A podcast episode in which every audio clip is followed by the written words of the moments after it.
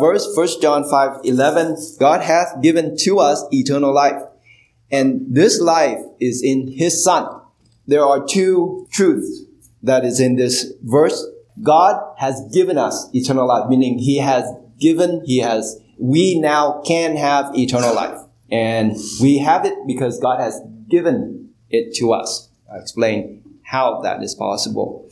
And secondly, He has given us eternal life in Christ Jesus, meaning eternal life is only in Jesus Christ. No other way that God can give us that we can find eternal life except in Jesus Christ.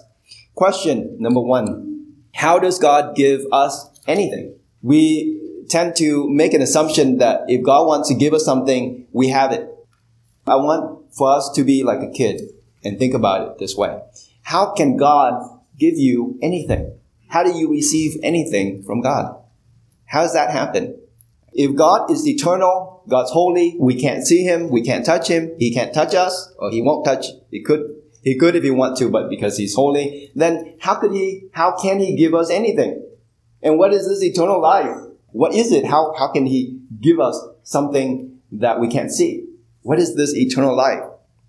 And how can we receive anything from someone you can't see? There are three fundamental way for us to receive anything from God or for God to give us anything. One, you need to meet God. If someone wants to give you something, you need to meet that person.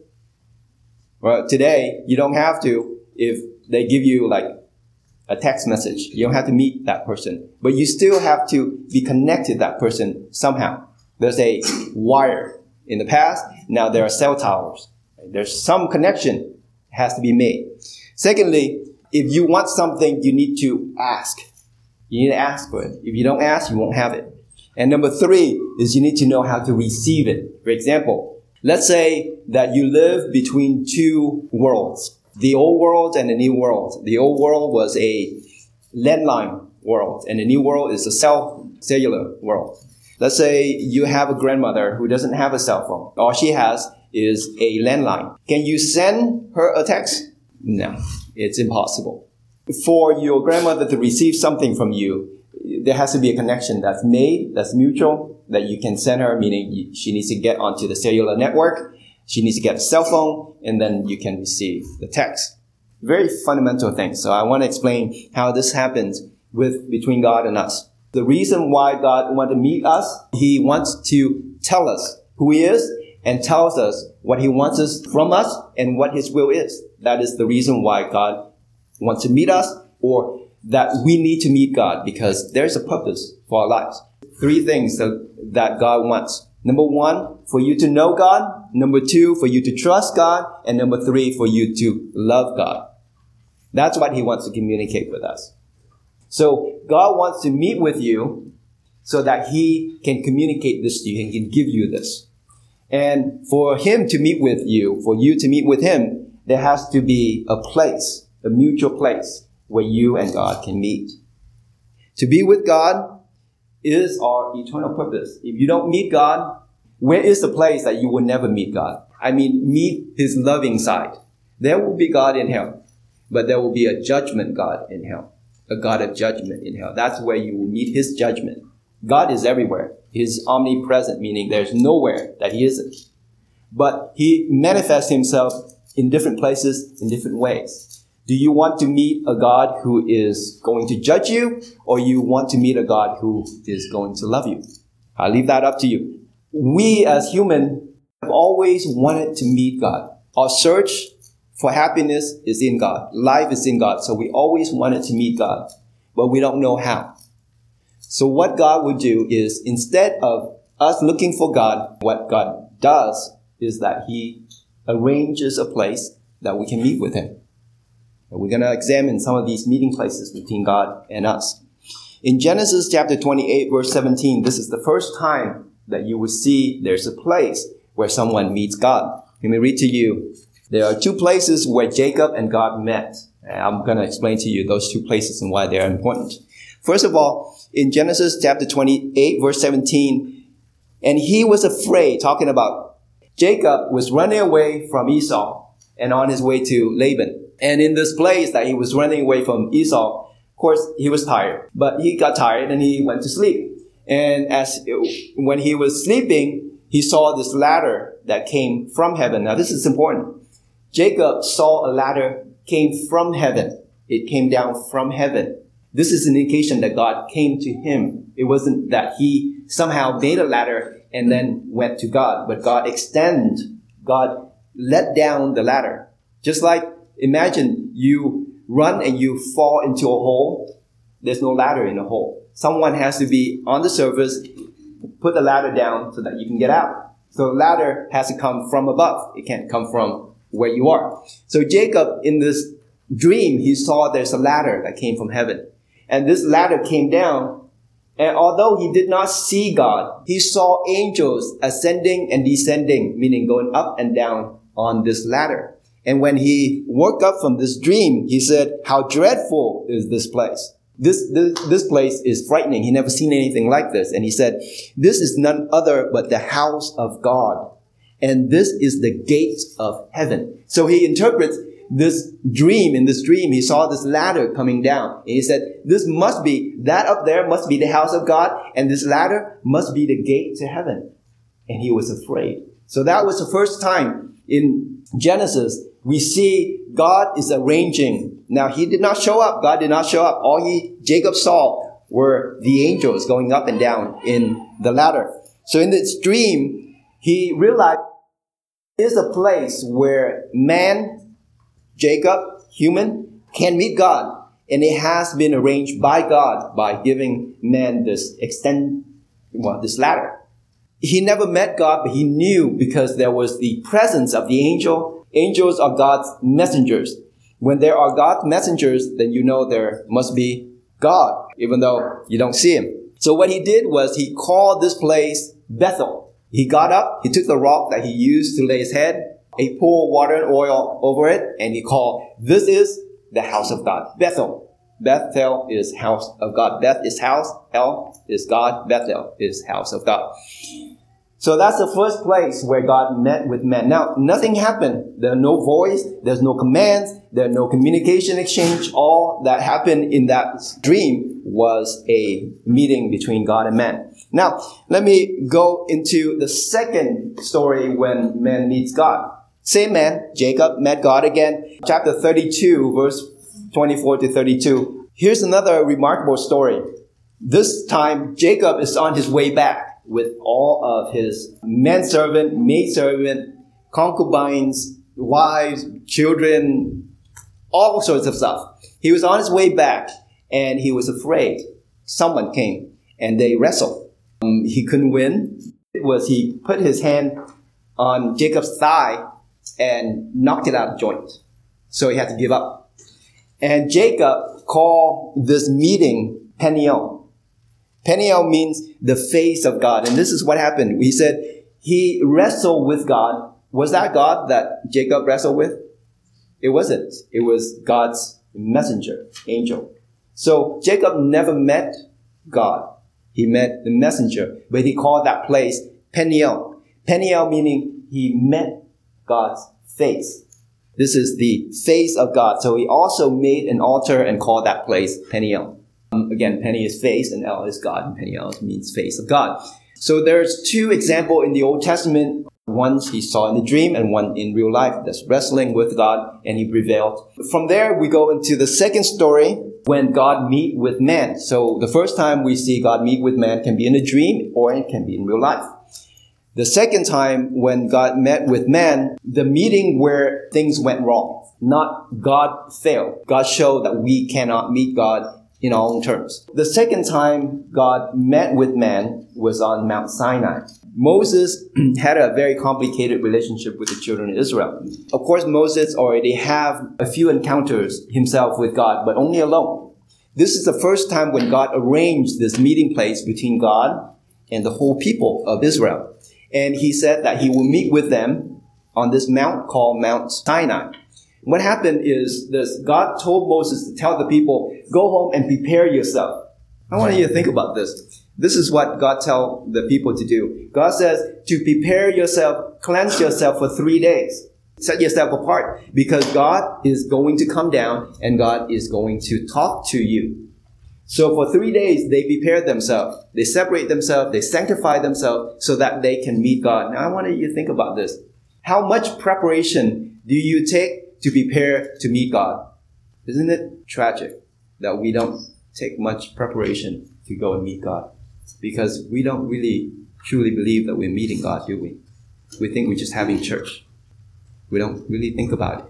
And even when we are in the presence of God, we take it very lightly, don't we? We do other things. We don't pay attention. When Moses told the people, prepare to meet thy God, they really prepared. They prepared their hearts. And when God showed up and he spoke, they were afraid. And they said, we don't want to hear this voice. It made us tremble. We're afraid. You see, when you really meet God, something, something truly happened within your heart. It makes you tremble. Makes you truly afraid. And that's what happened when God shows up. So the second time when God meets with man, we said we don't want to hear God's voice because it frightens us. The third time, and this becomes the, the normal way for man to meet God, is God established someone in place of the people. So God established who? Aaron and Moses to be God's spokesperson. So they would communicate with Moses and then Moses would communicate with God. And so now people don't have to meet God directly because they were afraid and God cannot speak to them because they were afraid. They, they had no faith. Fear is antithesis to faith. Remember that. God decides to use a mediator, to use a person in between so that people, he speaks to this man and this man will speak to the people and people will speak to that man and that man will speak to God. And that became the priest. Moses established what's called the tabernacle of Moses. This tabernacle, the reason why it's called the tabernacle is because it's temporary. It, it moves with the people. And God shows up. People knew the presence of God. They saw the clouds and they saw the pillar of fire visible. They can see. On the mountain, they can only hear, but when they heard, they were afraid. Through the cloud and through the fire, which they are familiar with, you know, the voice of God makes people afraid, but clouds, people see clouds and they're not too afraid. And they see fire, even though they're afraid, but it's something they're familiar with. So God decided to show them, to present himself to the people through visible means. Because the tabernacle was traveling with the people in the wilderness it was it was only temporary until they get to the, the bank of the river Jordan, and that's when this temple gets dissolved. Once they come over on the other side, after the time of King David, his son Solomon, and then they have what's called Solomon start building a temple, and that temple is called the Temple of Solomon, and that's in 2 Samuel 7:13. That's when the place where God dwelt continually. Now they can point to the east. Remember when Daniel was praying, he prayed toward Jerusalem. There is a particular place where God is. So there's a geographical place where God dwells. And people can think about that place and actually look at that place and go there. The tabernacle of Moses was traveling around. Solomon's temple was in a place, was at Jerusalem, it's on that hilltop, and they can point there and say, that's where God is. Okay, so now God takes a residence. When people want to meet God, in the time of Solomon, they would go to that temple, but can they enter into the temple? No. The temple is serviced by the Levitical priesthood. One of the 12 tribes of Israel is separated to the service of God alone. They don't work, they don't have inheritance, they work in the temple so that when people want to meet God, the Levi are supposed to enable this meeting place to happen. And how often do people meet with God? They meet with God once every year on the day of atonement. You have any requests? You have any sin? You wait until that day where all these things are offered to God by the high priest who goes into the place of God to offer sacrifices, incense. They prepare themselves and that's where God meet them. There's a temple. In the temple, there's a holy place and there's inside the holy place, there is a most holy place. And in that most holy place, the Ark of Covenant. What's on the Ark of Covenant? The mercy seat in the middle of the cherubim. The mercy seat is where God shows up. And when God shows up, the place, the most holy place filled with His light, His glory, that is when man meets God. So the closest we ever come to meeting God is seeing His glory expressed in terms of light. So we never actually see any figure of God. The light of God fill this holy place. And that happens between the cherubim in the most holy place. So that's how we meet God. And that's how God communicates, give us, grant us things, and receive things from us. The question that you have now is, how does God meet with us now? What happened to the ark? Some people said that it probably were carried away before the destruction of the temple by the Babylonian king Nebuchadnezzar. A year before that, they probably took the ark and hid it. Some people said they took the ark and went down to Ethiopia. Remember Ethiopia? Queen from Ethiopia, the queen of Sheba, she went there. So there was some kind of relationship there with Solomon. That was one of the hypotheses. Not really true. All we know is the Ark Covenant is lost. And the Ark Covenant, even, it was not only there at the time of the Temple of Solomon, but it was there during Moses' time. It was there, in there, at the tabernacle of Moses as well. When the Ark is gone, what happened to the temple? There's no presence of God, so there's no need for a temple. Because the temple is only there if God is there. If God isn't there, then the temple got destroyed by Nebuchadnezzar. What happened to the temple after the temple was destroyed? It was rebuilt by a man, King Herod, built the second temple. And what happened to the second temple? It, it got destroyed, 70 AD. No temple. So now the temple is gone. Does that mean the presence of God is gone? Where do God meet with people now? I want to just get down to the kids' answer today. We need to really be able to explain where can God meet with us and talk with us, share His will to us. The temple is gone. The ark is gone. Let me tell you why the temple doesn't work. The temple doesn't work because God did not want it. God did not want that to be how he communicate and meet with man. Remember who wanted, who really, really wanted to build the temple and God didn't want him to build it. It was King David. Because he really have a heart for God. God says, I will honor your love for me by allowing your son, whose hands is not tainted with blood, to build a temple. But that temple doesn't last. God wants an eternal temple. He wants a place that cannot be destroyed. What can be destroyed? Everything that we make can be destroyed. If you can make it, we can destroy it. Anything that we can't make can't be destroyed. Because if you can build something, you can destroy it. The temple was made by human hands, and therefore it will be destroyed by human hands. God has an eternal temple. And I'll show you what that temple is. Let's go all the way back to the time of Moses. He was a shepherd boy, or a shepherd man now, actually. He's quite old. He's 80 years old, not boy anymore. He's 80 years old. He's in the wilderness and he's wandering around, probably chasing after some sheep. And what did he find? A burning bush. And in that burning bush, he was coming close to something that he saw was miraculous. It was a bush that was burning. And he approached to it, and there was a voice coming out from the bush and says, Take off your shoes for the place where you stand is holy ground. Okay, so we know that story. Well, the bush was God speaking through this burning bush. He wants Moses to go back to Egypt and to deliver the people out of bondage for a purpose. What is that purpose? To get them out of Egypt so that they can do one thing. To worship God. So what do you think God's will is for mankind? To worship God. God wants to take us out of bondage into a place where we can worship God. That is God's plan. That has always been God's plan, is so that we can worship God, so that we can find life in worship. That is God's plan. The reason why you're in bondage, because you're not worshiping God. The reason why you're sad, because you're not worshiping God. Why are there fighting in your family? Why are there always a need that cannot be met? Why you work and it seems like you are slaving, just like people in Egypt, and you never arrive at anything. There's no promise for you. Why is it? Because we are not worshiping God. We're not doing what we're supposed to be doing.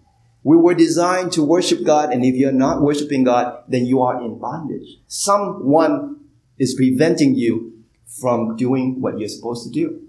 So if you're not worshiping God, then of course your life is going to be miserable. If you're not worshiping God, then of course there's going to be chaos. There's going to be fighting, anxieties, depression that happening wherever you're at. If you're not worshiping God. So God raised up this man, Moses, and to tell him to go back into that land of captivity and to deliver the people so that they can worship God. That is God's intention for us to worship God. God shows up and talked to Moses. There's this physical tree, a bush, and it was burning and was speaking to Moses. It was real. Was not this voice in heaven. It was real. God was there. How is that possible today? Let my people go so that they can serve the Lord. Serve the Lord. Now, worship is service to God. I'm going to go to Pharaoh and I'm going to say, let my people go. And he's going to say, in whose name should I let your people, who, who are you? So Moses says, so who should I tell him when he said, who's your God? And God answered Moses and he said this, tell him that I am who I am. I am who I am. Those four letters there are the initials for the word I am who I am. So that when Moses came to Pharaoh and Pharaoh said, who is your God? What he meant is that I don't know your God. Doesn't mean that he, he's an atheist. Pharaoh is not an atheist. Which one is your God? In, in a way, he said, God is God, is the God. He is the only God. That's what he said. When God gave Moses his name, Moses knew how to pronounce God's name. But throughout the tradition, what happened is when they come to God's name, they don't want to say God's name out of reverence to Him. So what they did was they take the initial of first word and they put it together. Right? It's like an acronym. There's, there are no vowels. They can't pronounce it, and so they use a word to replace it, and they call that word Adonai. And that is where we get the word Lord from. What's significant about this is not only, as we have learned, the temple got destroyed, the ark got destroyed or missing, but the name of God is also is missing. They cannot say the name of God. No one knows how to say the name of God anymore. Protestant tradition, we put vowels in there, we're trying to say it. That is dishonoring to what's been long established, and we should not try to say that. We should not try to pronounce that name that they hold high reverence to. And we call the Lord the Lord. And this is significant. The word Adonai, the word Lord, is very significant because what I'm going to tell you next. When Moses went to Pharaoh and he said, the Lord wants you to let his people go so that they may serve him. And Pharaoh said no. Well, the Lord began to show Pharaoh some of the things that he was capable of. God showed that he was not only God, but he was powerful and that he would intervene. God intervenes in our lives. This is not a God who hands off like the deists. God is just a concept. You get a hold of God through your mind's eye. No. The God that we serve is the God who actually intervenes in our lives. So if you think that you can meet God by just imagining God, we need to go back and start reestablishing our relationship with the true God because God, the God that we serve, the God of the Bible, is the God who intervenes in our daily lives. He's not just a figment of your imagination. You don't just think that you believe and that's enough. There has to be a meeting place, a real place, a meeting between you and God. There has to be. Because that's who He is. He never changed. Everything else changed, but He does not change. Now, Israel has lost both the temple, the place, and the name of God. They don't know how to pronounce the name of God anymore, and there's no temple of God. They are waiting for the time when both of those things will be, will be restored. Both the name of God will be restored and the temple of God will be restored. Here comes a new age, a new time. And that is the time of the promised Messiah. The restoration of God's name, this is where I want to lead you to, is when the Lord Jesus Christ, Philippians chapter 2, verse 9 and 11. Let me read to you how God restores his name through Jesus Christ. Wherefore God also hath highly exalted him. Talking about Jesus here. And given him a name which is above every other name. Think about this. if the name of God was so highly esteemed, when Moses, who didn't know who God was, went to Pharaoh and in the name of this God did these miracles just by calling on the name of God. This name is very powerful and it was lost. In Philippians chapter 2, what is going on here? God has raised up, restored this name. And he said that he's given this name above every other name.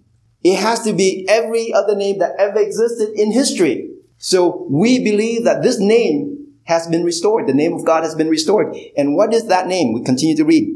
That at the name of Jesus, that at the name of Jesus, every knee should bow of things in heaven and things in earth and things under the earth, and that every tongue should confess that Jesus Christ is Lord to the glory of God the Father. This name has been restored. What is that name? It is the name of Jesus. Above, in heaven, the angels, on earth, mankind, animals, if they can speak, and under the earth, even the demon. Every creature call on this name Lord. He is Lord of all. This is why you should never take the name of God in vain. And the name of God is the name of Jesus Christ. This is why we don't laugh, we don't joke about this name, because this name carries with it power to save and judgment. It is a powerful name. God has restored his name in Jesus Christ. Of course, the nation of Israel doesn't accept this. There are Jews who are believers in Christ. Well, Jesus was a Jew, right? All the disciples were Jewish. The Jews will inherit the kingdom of God in due time. For those that are still waiting for the promised Messiah, they missed Jesus. Jesus is that restoration. So the two things that were missing in the meeting place between man and God, the first is the actual place, which is the temple. And the second thing that was missing was the name of God. The name was restored in Jesus Christ. What is left to be restored? The temple. Now let me walk you through how the, the temple is restored. The first and second temple was destroyed. It was built by man, so it get destroyed by man. The holy temple of God is not built with hands. The holy temple of God came down from heaven. In Hebrews chapter 9 verse 11. But Christ come a high priest of a good thing to come by a greater and more perfect tabernacle. Tabernacle is, is temple. Not made with hands. That is to say, not of this building. So God restored this temple and it came from heaven. It was not built by human hand. In fact, what did Jesus say? He said, destroy this temple and in three days I will raise it again. What is he talking about? Is he talking about the temple at the time of Jesus? The Herod temple was still standing. So they thinking about that temple, but Jesus was not talking about that temple. Who's he talking about? He's talking about himself. This temple came from God. This new meeting place that came from God. The place that came from heaven to us. This holy temple that's not made with human hands. That we can meet God in Christ. So you see the pictures start coming together. And yes, the temple had to be destroyed because there is the new temple now. And that new temple had to be destroyed. Why do you think Jesus Christ has to die? To show you that nothing can destroy the temple that came from heaven. Not even the devil cannot destroy the temple that comes from heaven. Let alone men. How can men destroy the temple that came from heaven? Men can destroy the Herod's temple. Men can destroy the temple of Solomon, was built magnificently, but it could be destroyed. Men can put up and put away the tabernacle. The ark was there, it was beautiful, but then it was gone. It was the name of God was given, and then it got lost. But now God restored all these things in whom? Jesus Christ. And he said, destroy this body, destroy this temple, and you will see what happens. In three days, the temple get restored. Nothing can destroy the temple that comes from God because this is the place that God has established so that we can meet God in Christ. We can meet God in Christ. This temple is a temple that is forever. The temple of God is restored and that is Jesus Christ the name of God is restored, and that is the name of the Lord Jesus Christ. Both of these things have been restored for us. One last thing. The worship of God will be restored. Remember, Moses went to Egypt to get the people out of bondage so that they can serve the Lord, so that they can worship God. Jesus, this temple that came from God, the name that get restored, he came to us so that he can restore true worship, the right worship. John 4, 21. Let's turn there. Jesus spoke to the woman at the well, and this is what he said. The hour cometh, and now is, when true worshippers, and here's the key, God is looking God is searching for true worshippers.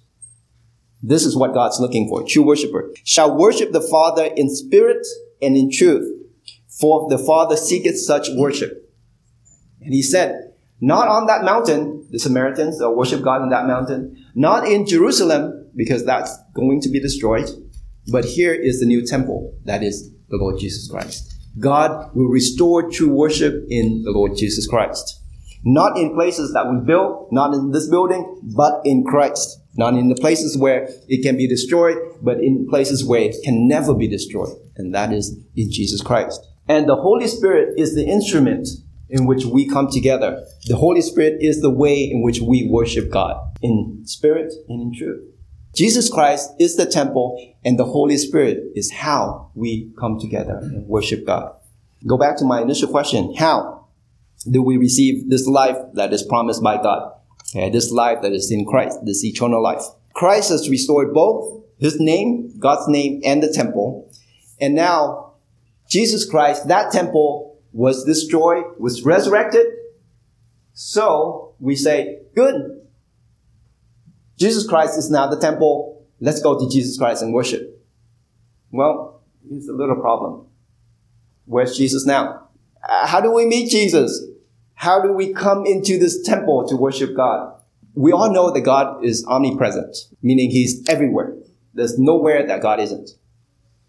But we also know that Jesus is God.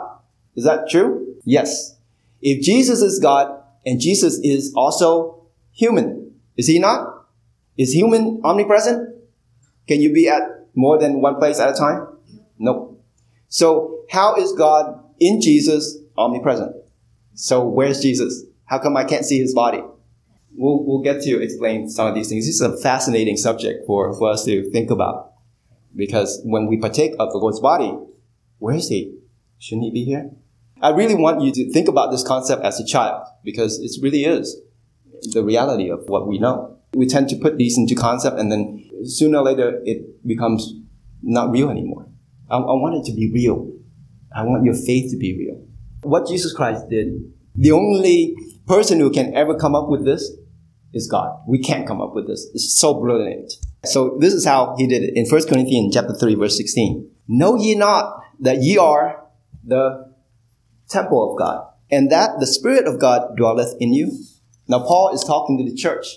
What Jesus Christ has done through his resurrection caused that body of Christ, the temple of Christ to be in us. We are now the temple of God through the Holy Spirit. So you say, where Jesus Christ? He is in us. We are the temple of Christ. This is the power of his resurrection. We are the temple of Christ. Now think about this. What are you doing to Christ's temple? Are we defiling Christ's temple? Are we living a life that's honorable? To Christ being present in us and the Holy Spirit is in us. See, the Apostle Paul said, Grieve not the Holy Spirit which is given to you. What are we doing with our lives? If we are the temple of God, is the temple of God a holy place? Is our life holy? That's a question that we need to ask ourselves because we are the temple of God. Okay? This is where God communicates with us. This is where we meet God. Now the temple of God is in us. We can meet God through private study and meditation. When you, by yourself, you open up the Bible and you study, you learn about God. Knowledge. When you know something, it becomes real. Anything that you know becomes real. For example, let's say Nehemi, he wants to be a doctor. He got to learn. He got to learn. What you learn, you become what you learn. Knowledge is what makes you what you will be. That's what knowledge does. Nora, when she's a baby, you give her a little rattle right? You, you shake it in front of her. Does she know what it is? She blinks, you open her eye, and it's a brand new rattle, doesn't it? She has no concept of the rattle that was there and the rattle that uh, before after she blinked. It's just, it's a different, brand new. So she smiled, and you can shake it like a hundred times. She's like, "Yeah, new rattle every time," until she learns it has that color, it has that shape, it has that sound, knowledge. And then she go, uh, can't fool me with that. I want something new. Yeah, I want something new now. I know that's the old one. I want something new. You see, knowledge shapes our world shapes who we are.